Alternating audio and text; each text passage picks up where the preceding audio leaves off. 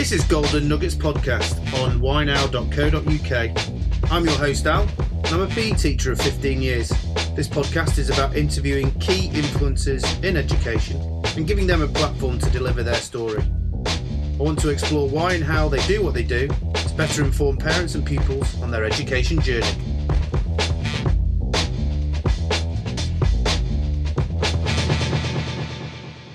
Okay, welcome back to the Golden Nuggets podcast, and today I'm talking to Damian Hughes. Hey, Damian, how you doing, mate? You okay? I'm good, thanks, Al. Thank you for the invitation to come and chat with you. I've really been looking forward to it, so thank you again.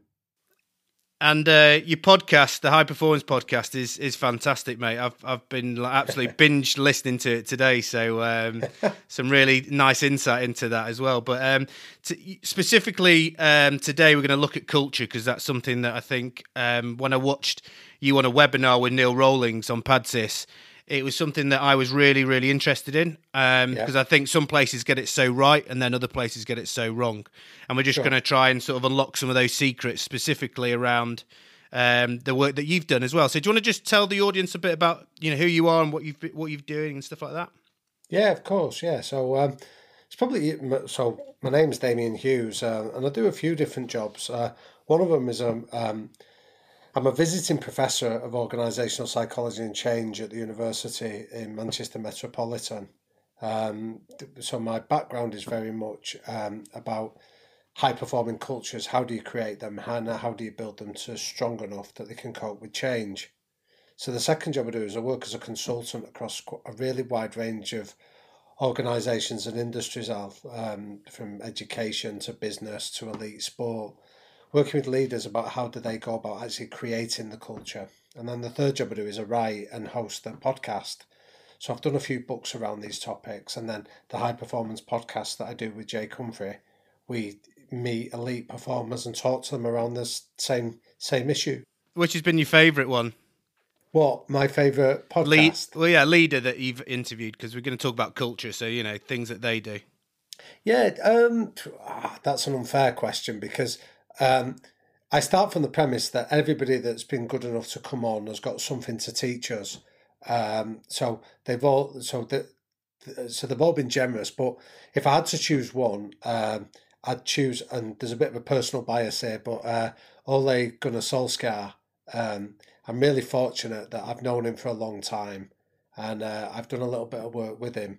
So I called in a favour and asked him if he'd come on the podcast, and he very generously agreed to do so which, given that he's in the middle of a what he describes as a cultural reboot at Manchester United, was really generous and the insights that he offered as a United fan as much as a friend of his. It was a it was a real treat to sit and chat with him.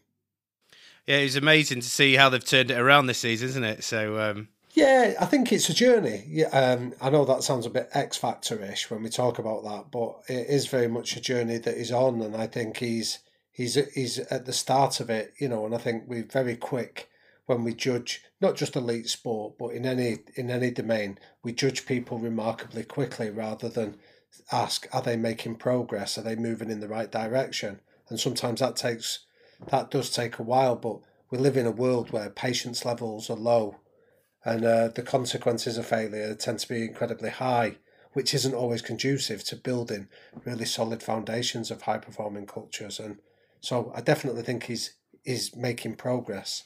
Mm. And what was um, your experience like, mate, at school and, and growing up? Now, who who influenced you? Ah, right, okay. So, well, I'm from uh, Manchester, or more specifically from North Manchester, um, and I grew up in an area called Moston, which um, this isn't a badge of honour, uh, but um, about ten years ago it was categorised as I think it was Europe's third poorest district to give you an idea of the kind of social deprivation of the area. But I grew up there, uh, and it's an incredibly tight, close knit community. And my dad was a boxing coach, and he ran the boxing club uh, in the community for over 50 years.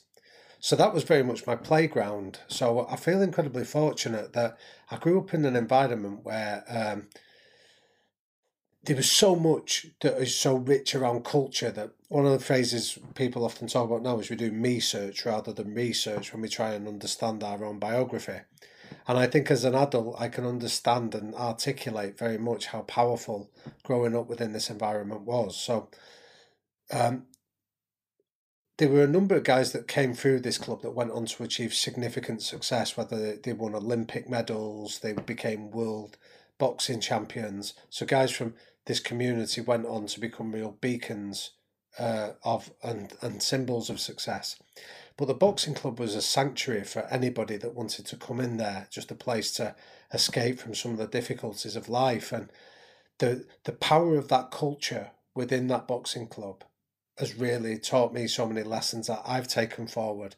It, it, just about respect, decency, hard work, discipline.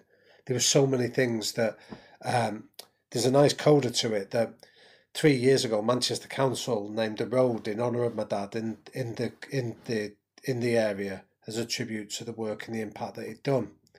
And we must have had about three hundred people turn up um, to come and just pay tribute to my dad. I mean, my dad's still with us, but unfortunately, he's very poorly now with dementia.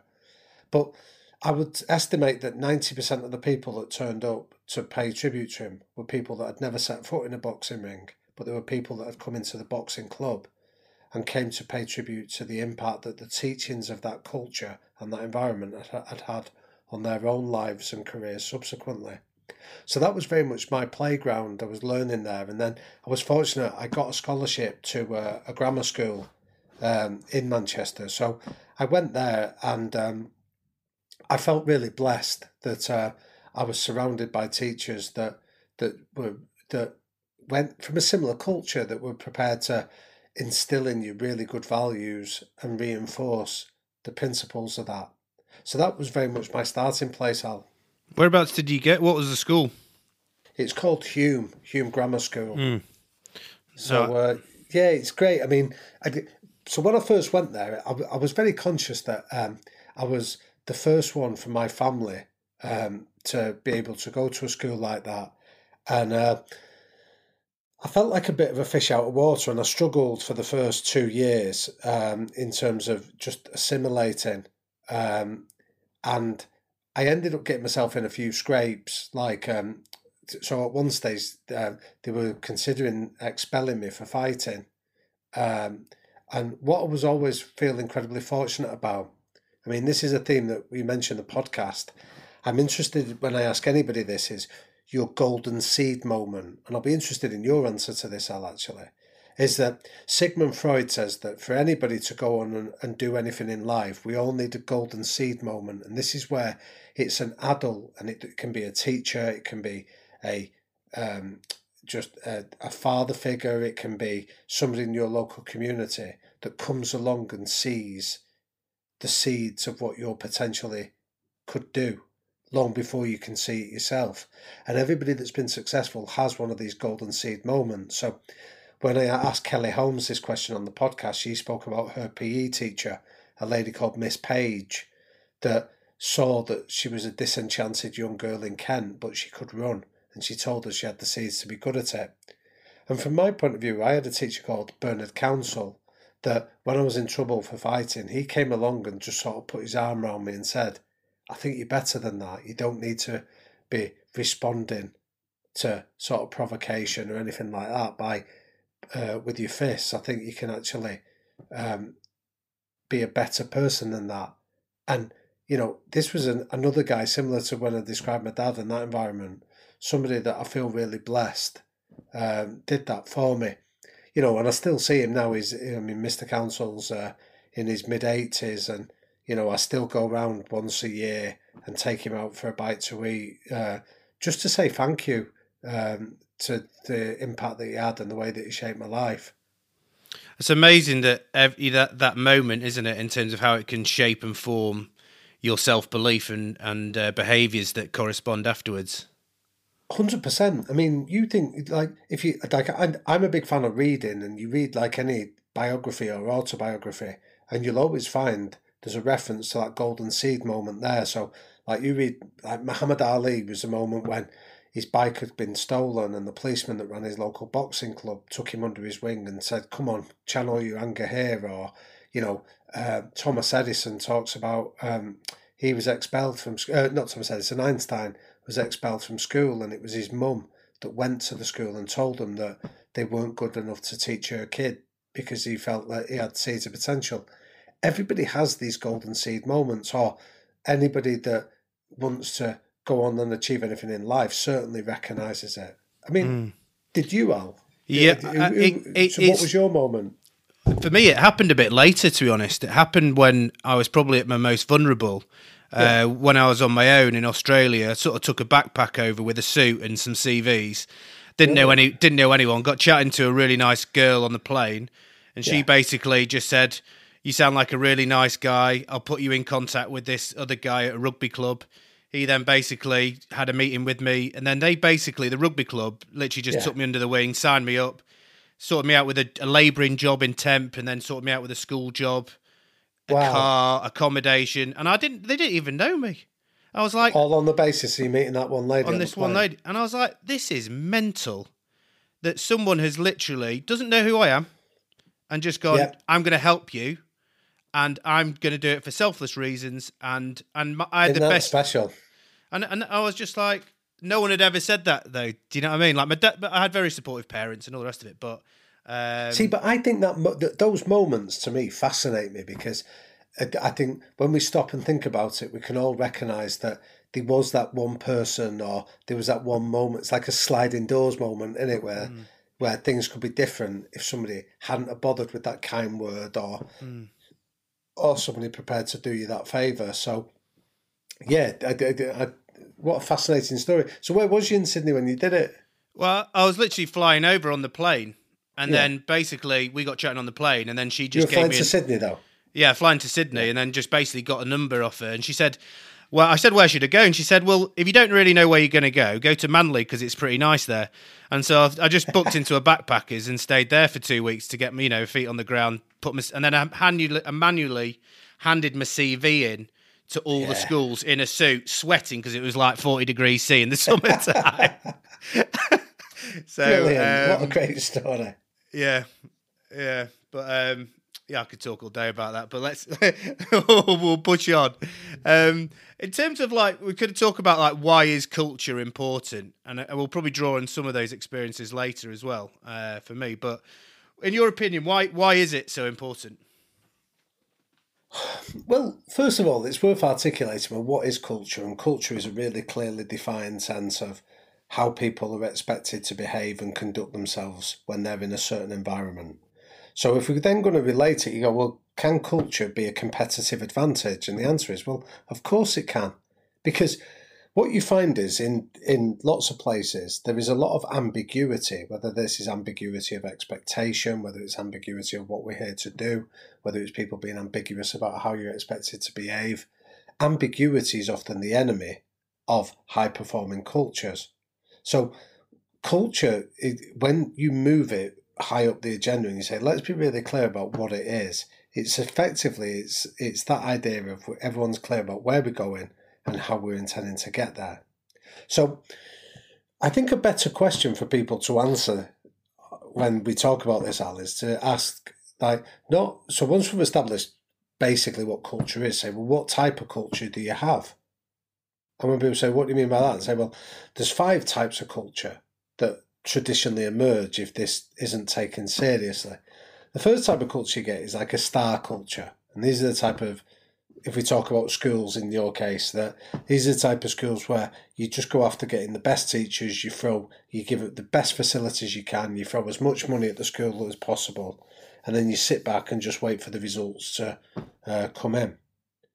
The flaw with the star culture, though, is there's a great uh, quote for, uh, from a guy called uh, Diego Lopez, who was the manager of Real Madrid Football Club, where he said the trouble with a culture like this is everyone wants to be the head waiter, but nobody wants to wash the dishes.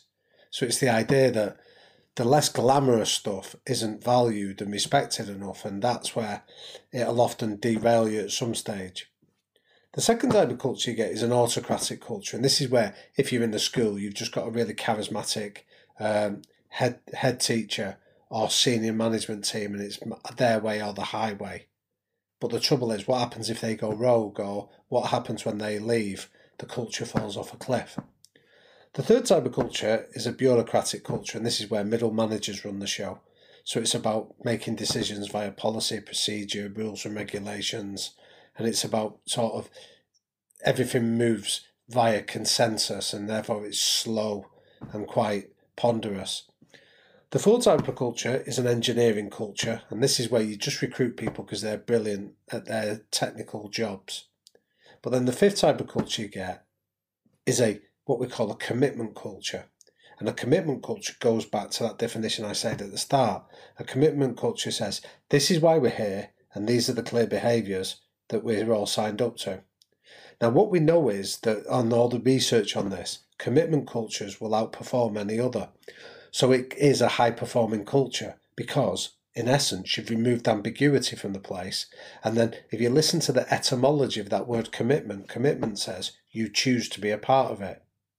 And when we make a choice, so when you're signing up and say, I want to be part of it, we know that people will outperform somebody that, that finds themselves there under duress or feels that they're doing you a favour. So this is a big lesson that I often say to leaders, especially in education. Nobody sleepwalking, nobody sleepwalks their way into a high performing culture. When you go into a high performing culture, most people can articulate why they're there and and what they want to get out of it. In average to middle cultures, you'll get people moaning and complaining about it. High performing cultures weed that out a lot quicker. Hmm. I love the um, one you did about Chris Hoy in the interview about the timing and trust. I thought that was fascinating. Ah, yeah, right. So yeah, so I'll I'll explain that. That when we interviewed Chris Hoy, I, that he so we were due to interview him in uh, for the podcast, and uh, we were meeting him in the northern quarter of Manchester.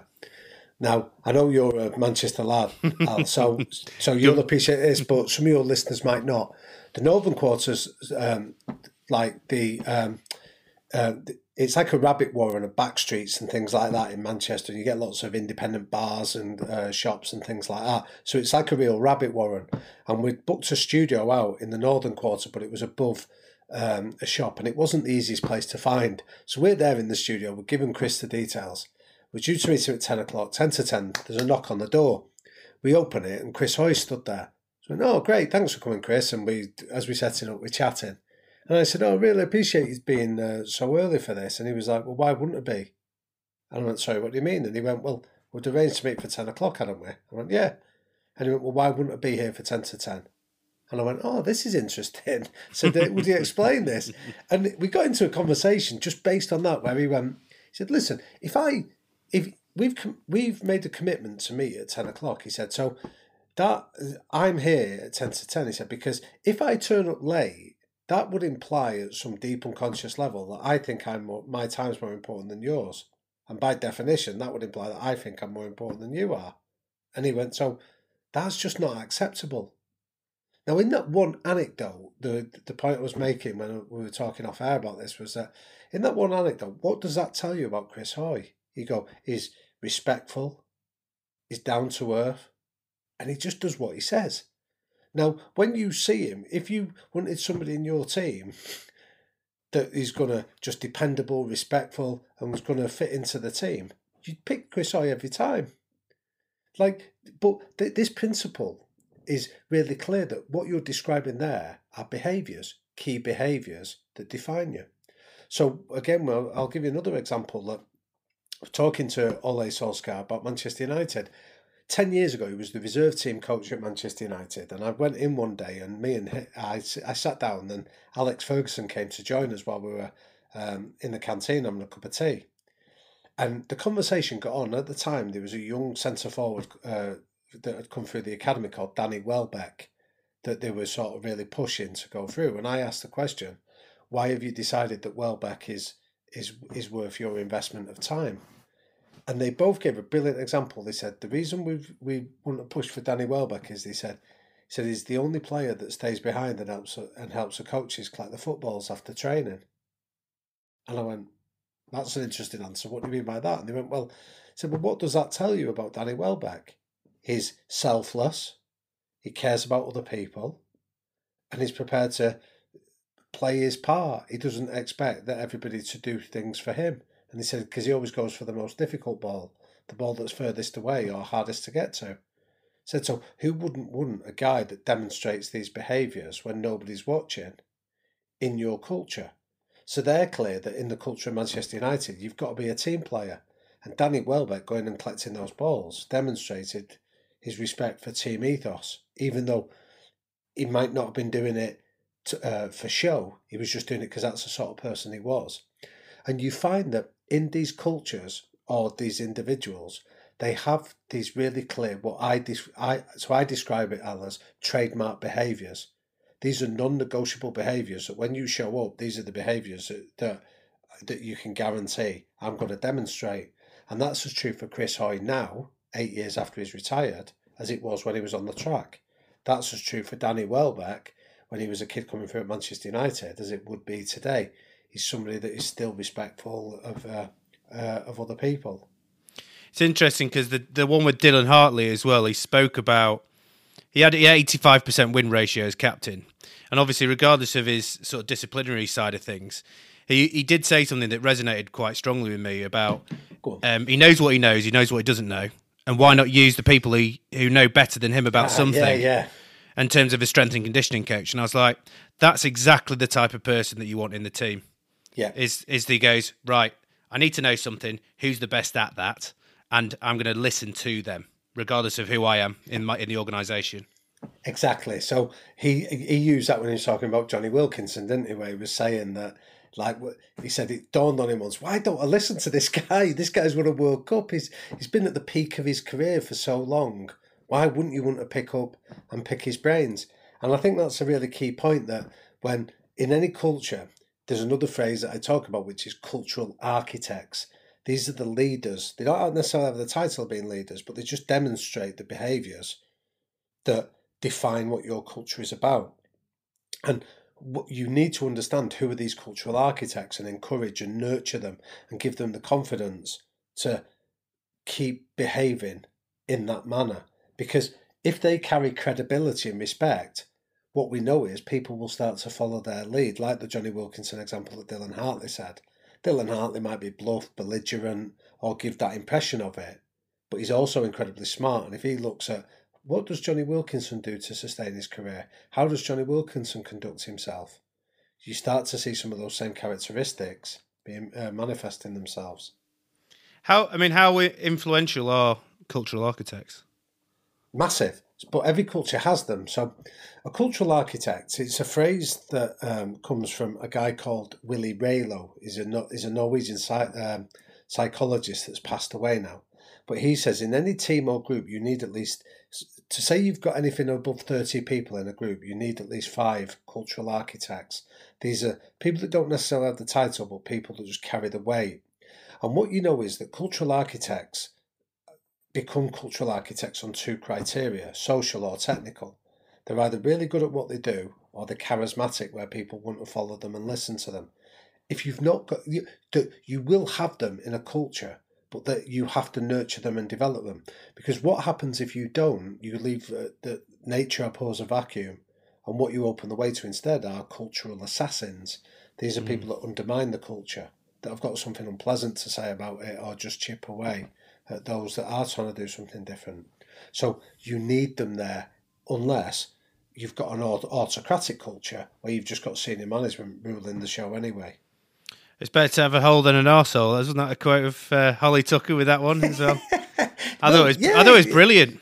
I thought, yeah, it makes a great sense. phrase. Yeah, better to have an hole than an arsehole. And what, um, but what was really good for us is, and what's really pleasing for us with the podcast is the amount of our guests that are listening to it and adopting some of the same principles. So mm. again, apologies for repeating the example.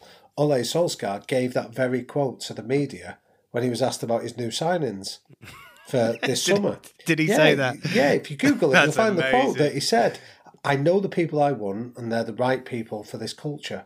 But mm. if I can't get them, I would rather have a hole than an arsehole in my squad. so good.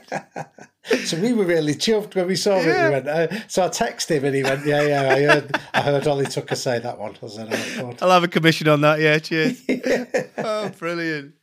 I think um, it's also interesting about different leaders as well, like like Pochettino. The he, that that podcast was the bizarre thing was about the arm of over Jake for when he first met him for an uncomfortable period of time.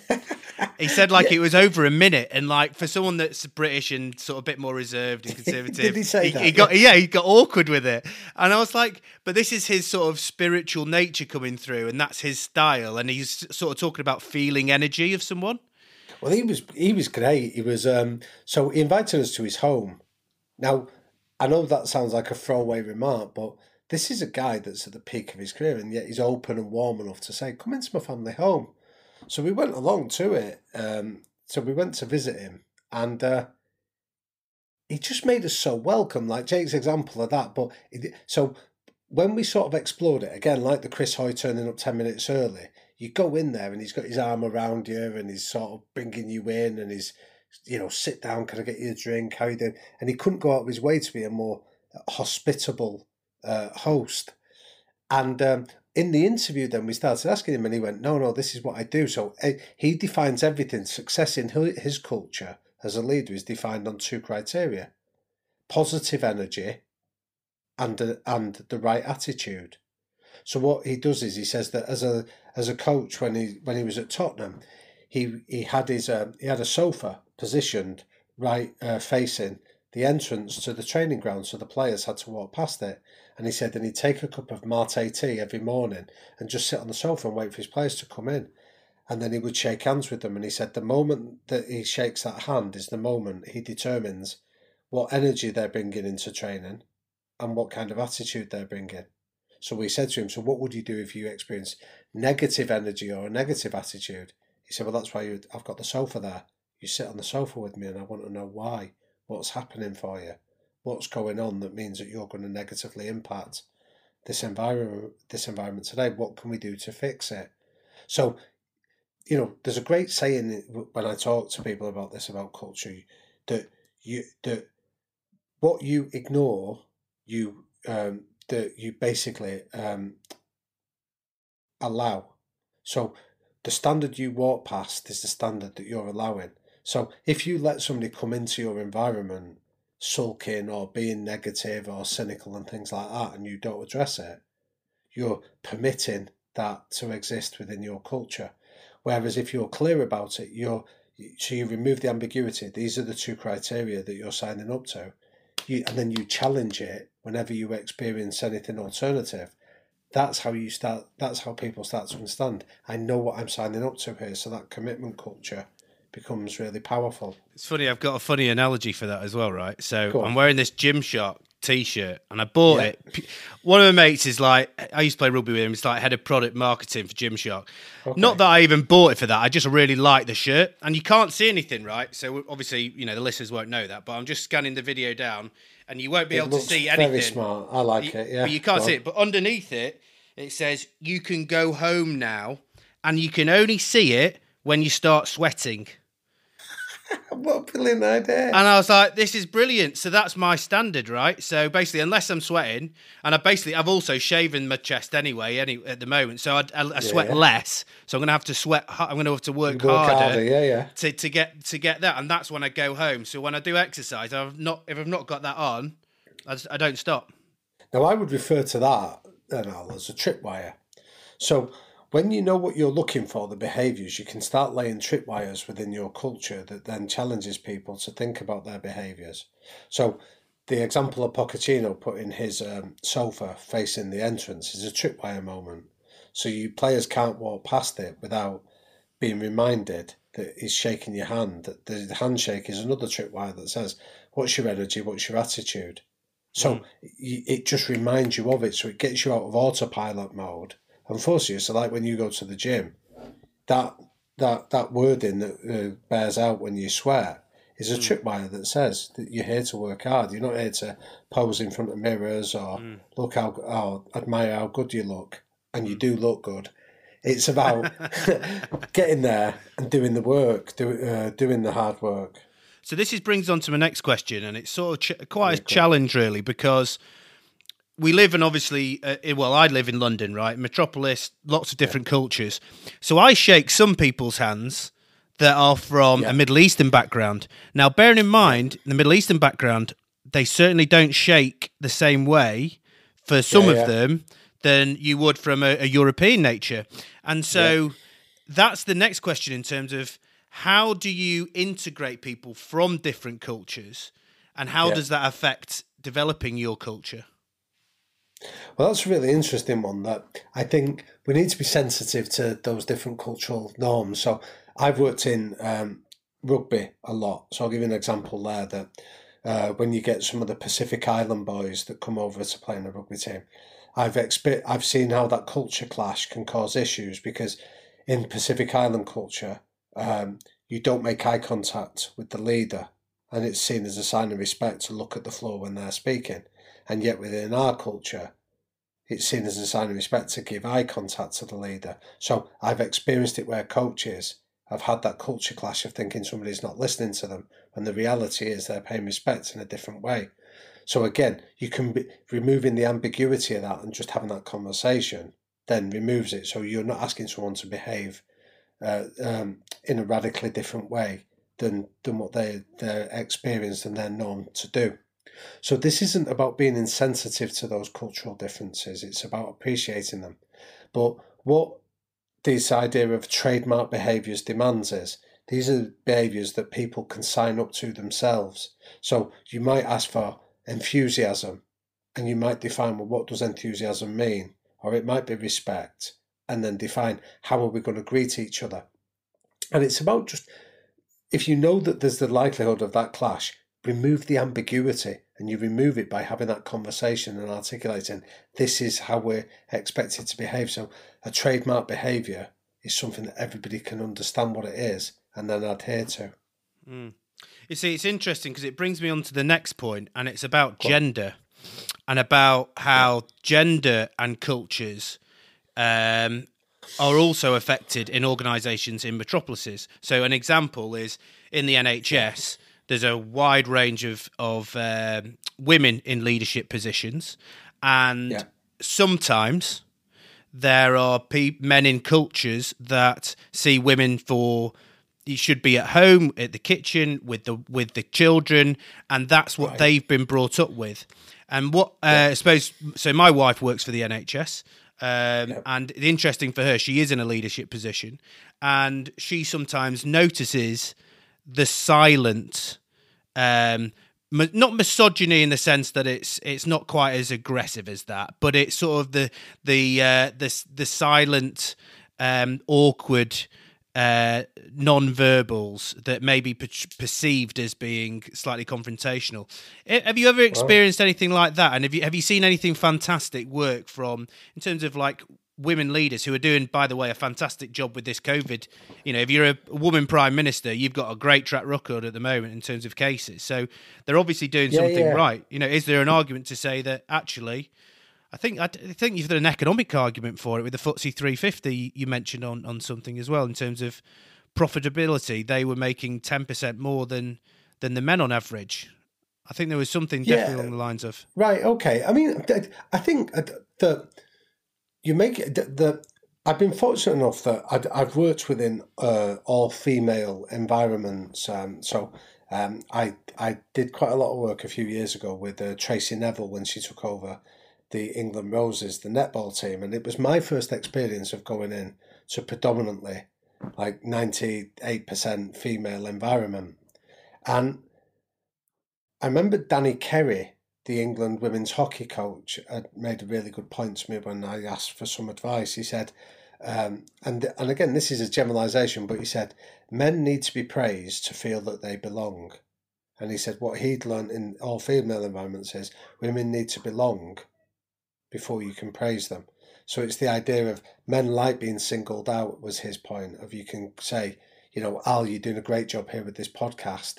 And if there was other people in your team if it was predominantly men, his point was they'd accept that because they would see it as a fair comment. Whereas if we were in a in an all female environment, you couldn't really single anyone out before you'd praise the whole group for their effort. Was his point. So the reason I mentioned that isn't to say whether that's right or wrong. That was very much my experience of it. But I think we need to be sensitive to any environment, any new culture we go into, regardless of uh, gender or race or the politics of it. And I think the danger of it is when we go in and try to implement what we consider to be the right thing. So I encourage anyone to take a step back from an environment like that and rather than go in telling people what should be and what are and what shouldn't be the standards, go and find out what are the standards already there. So there's a really simple exercise I encourage people to do on this topic, and I, I, describe the exercise as success leaves clues. So what I would say is if you're going into an environment that maybe is unfamiliar to you, whether this is because of the the demographic, the makeup, or just the industry, start by saying when you're good, why are you good? And start to understand what the standard is of high performance. So you, it's a great exercise to do for two reasons. One, who doesn't have an opinion on success? But secondly, it's an inclusive exercise where you're asking people to join in and give you evidence of what already exists. So you're not trying to create some blue sky thinking uh, idea of what could we be. You're starting by saying, what are you already when you're good? And the challenge is, how do we get more of these good moments to proliferate in our culture? So I think that helps you in some way avoid some of these uh, differences or the or or the or the diversity challenges that you've just described because you're not going to in to try to tell people what should or shouldn't be the case whether you believe that as you say women shouldn't be in the workplace or people of a certain age shouldn't be there. You, you're not going in with those kind of views. You're going in to say let's just talk about when you're good why are you good? and let's build from that. Mm. i think there's also um, a topic, especially around multiple generations working with each other. Because obviously, like the experience of growing up, and I'm not sure what, what era you quite were, were in, but I'm guessing similar to myself in terms of 70s, 80s. You sort of like, you know, you, you're around the era of being outside, didn't really have a computer until you were a lot older. Smart smartphones weren't around. I had a Nokia th- Nokia 3210 with Snake, if you're asking you know, at a very late age. I had a pager, I had a Tamagotchi. It was very much limited with the amount of te- you know technology that we had. Whereas obviously now the smartphones, the social media, there's a lot more instant gratification, the way people connect and communicate, social apps, you know, it's it's all changing. And I just I worry that, you know, people at the top that are making decisions about culture setting and how they want to behave in terms of a commitment culture and trying to create non-negotiable behaviors which is and and align them. Is there a challenge to try and get buy-in? Because like you said like if you've lost the changing rooms it doesn't matter how much you know right? And yeah, how do you get how do you get buy-in? so if, again if you view it through one of those lenses if you're just at the top of the organization going i know best and i'm going to tell you what non-negotiables are you've got an autocratic culture so you've got a small cabal of autocrats deciding it's my way or the highway which is fine. It's not a bad. It's not. There's no right or wrong in any of this. But you say, but what happens when you're not in the room? So Clive Woodward used to say that the challenge for you as a leader in a culture like that is, you've got the same problem the Queen does. You think the world smells of fresh paint because everywhere you go, it's all freshly painted. The challenge is when you've left the room, what's gone on there? So an autocratic culture of just demanding this is the standard is gonna is gonna create um, pitfalls. Whereas if you're going in as a leader and saying, right, when we're good, why are we good? And inviting people into the conversation, let's get examples. So it might be if you're in a school and you go, right, who's the best teacher? Who's the teacher that seems to get most kids engaged? Who's the teacher that most kids want to spend time with?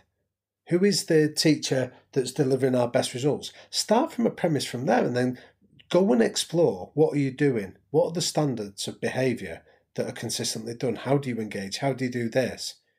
And that's where you then start to go right let's extrapolate out from that that it might be the personal touch is one of our non-negotiable behaviors because when we see this happening amongst our best teachers this is where it works. So then that drives your recruitment are you recruiting teachers that adhere and recognize that these are behaviors are you promoting the teachers that are demonstrating these behaviors are you exiting the members of staff that are not doing this? These behaviours become central then to every decision that you subsequently go on to make. And is there is there a room for like trying to um, develop leaders for for you know in terms of children though as well? Like I've got like a player led environment in sport, but yeah, is there any other ways at all?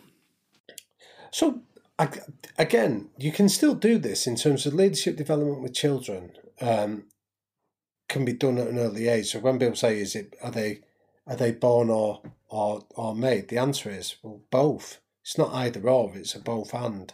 You can have some kids that have been conditioned to to be confident and they've and they've come from an environment where that confidence has been rewarded and nurtured, but we can we and some might just have traits that mean that they're more extrovert in the way that where they might choose to express themselves. So again, it's a both and. Can you create an environment to allow people to feel that they can speak up and develop? Well, the answer is yes, and there's plenty of evidence out there about how it's happening. So it's about, you know, a really simple way is spend twice as long reviewing performance that you do setting standards.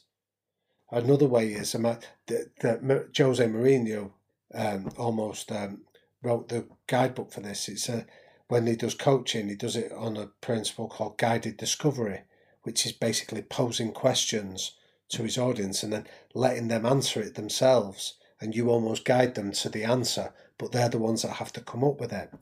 So there's lots of techniques that are out there that there's people a lot better qualified than me to answer what they are. But the point is, yeah, we can create environments where young people can start to lead and take the initiative. Mm. No, I, I love um, like all of the summaries that you had as well to sort of, sort of encompass all of it as well. So if if the, I think it was have an anchor point, so your why, uh, take responsibility, and then surround yourself with people that will benefit you as well, who will push you forwards. I thought that was like my three take homes from all of the series, and I think oh, a lot brilliant. of them were saying Thank the you. same. Th- they were saying the same things similar to like Robin van Persie's kid about you know him basically blame. Like you know, I love you know that, that, one. Vi- well, that went viral. That that clip uh, where it's been viewed over a million times. So when was, when we sat down with him, I, I nudged Jake and I said to him, I said, "We've got gold dust there," because because Robin said he, he was talking about um, this principle, and, and he went and he went, "Do you mind if I tell you a conversation I had with my fourteen year old son last week?" And we were like, "Yeah, sure, go for it."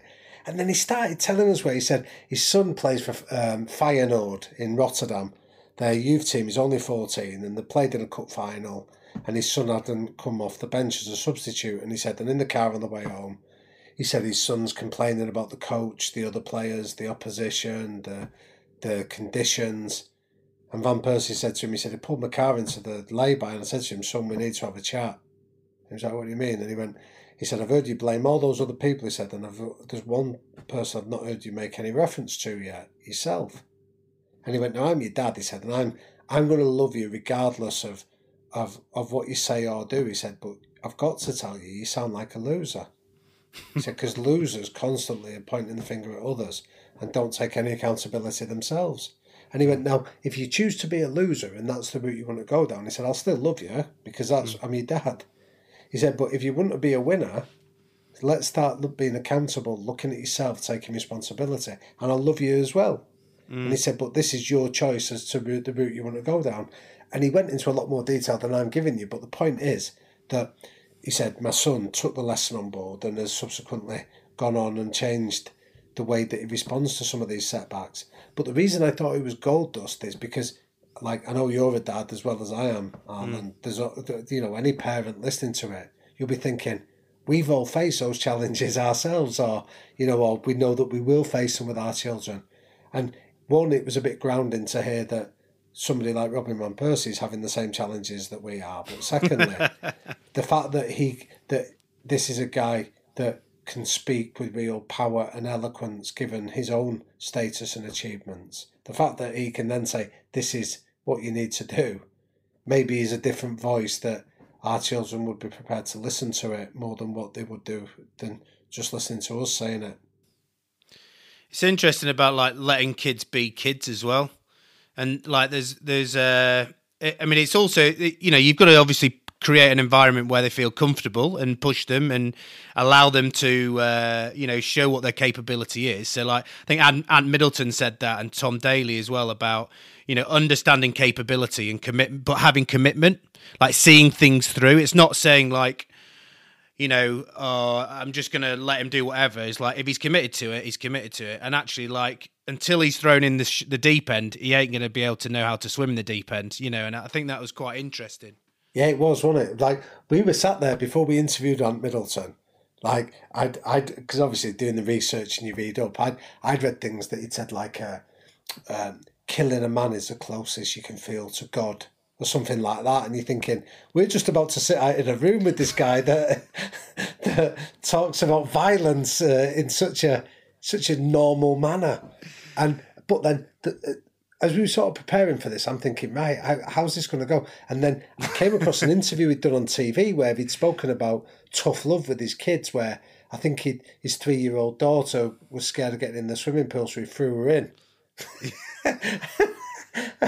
and he's like, well, how's she going to learn otherwise? And I, th- and I think he got a lot of stick for it from what I, I could gather in terms of social media. So it was like, let's ask him about this. And the point he was making then, like beyond the sort of sensational headlines that sound terrible, was actually he, the point he was making was your body will sometimes create fear responses that force you to almost feel like you've got to run away.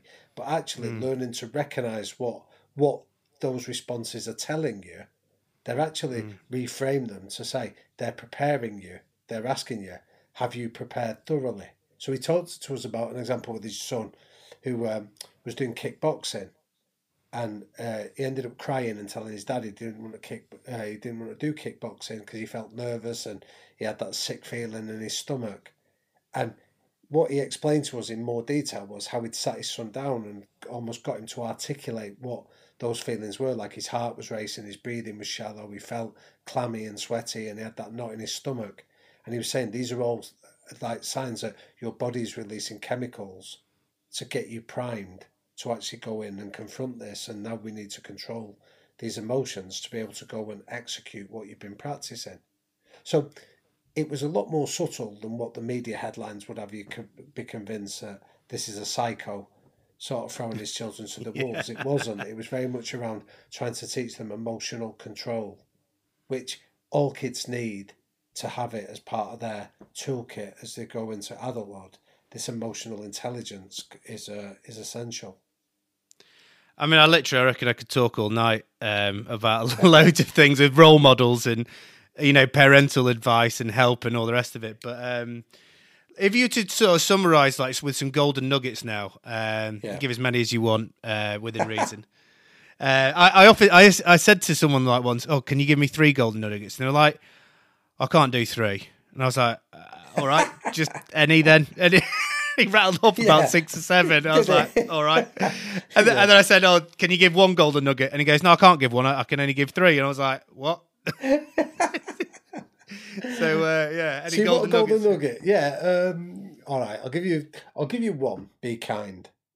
And I know this is like a bit of a social media uh, sort of throwaway remark about being kind. What I mean by that is, I think be kind to yourself, and then by definition, you can then have the capacity to be kind to others. So accept that. You know what?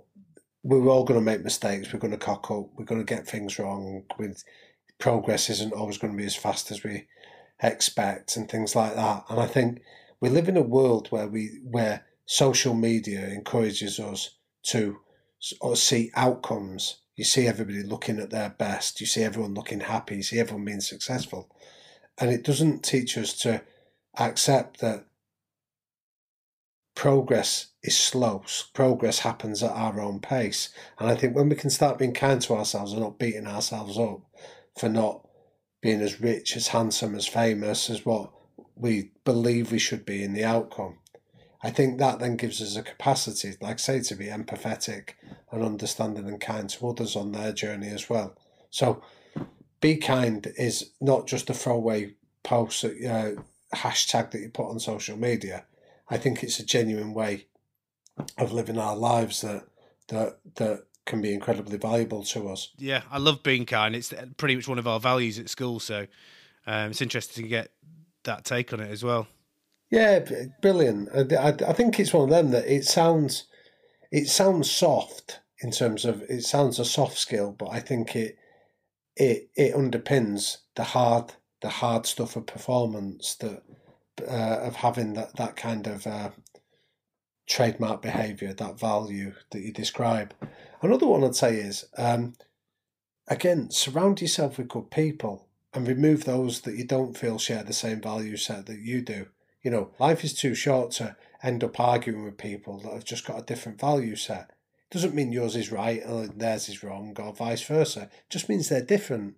And if people are not, and people don't have to change their value set or don't have to challenge or engage in that kind of of um, of of self analysis. So if you find yourself in the company of people that don't share similar values about uh, that you do, there's no obligation to stay in their company either. Mm. You know, I think this has been a big thing that we're talking about the podcasts that we've learned along the way. Like, uh, I'm I'm always fascinated by the early stages of the journey. So we interviewed Rio Ferdinand, and what intrigued me was I know he speaks about growing up on an estate in Peckham in South London that was tough and was pretty unforgiving, but he went to ballet school for four years while he was on that estate, and I was interested in about what did his peer group think of it, and he said, you know what, the honest answer is, he said people laughed at me for a long time. He said, and eventually when I overcame that embarrassment of being laughed at, I realised those people weren't going to come with me on any journey. Hmm. The ones that actually just quietly encouraged me, and, and, like he said, the ones that went, "You just go and do it. Good luck to you," hmm. were the ones that actually shared similar values of understanding and decency and and had ambition. So that's just it's been a big theme for a lot of people about just surround yourself with people that share similar values. Not think the same way, but have the same value set is a big one. And then the final one, if we're going to do three years, um, don't underestimate the value of courage. Because courage is one of these things that it's not courage about being tough or being uh, brazen. Courage is just that quiet quality that says, you know what, I'm going to actually give this a go. I'm going to try it. I'm going to listen. I'm going to do something different. And before anybody can do anything different, whether it's a journey to high performance, change of culture, whether they're going to do the best in a particular subject, courage will always precede it. And I think that's something to be recognised and nurtured and developed and spoken about uh, can be incredibly valuable. Hmm. Well, mate, thanks so much for coming on the pod. It's it's been fascinating and um, it's just so easy to talk to, mate. It's that's one of my key work ons is to try and create that environment where people are comfortable, and you just you're just so easy to talk to. It's great, mate. When I get oh, someone like that. kind. Thank you. And um, I just wanted to say thank you also to my guy who does all my post production, a guy called Louis. He spends hours sort of making sure that it's really great for me each week, and um, I really appreciate all the work he does.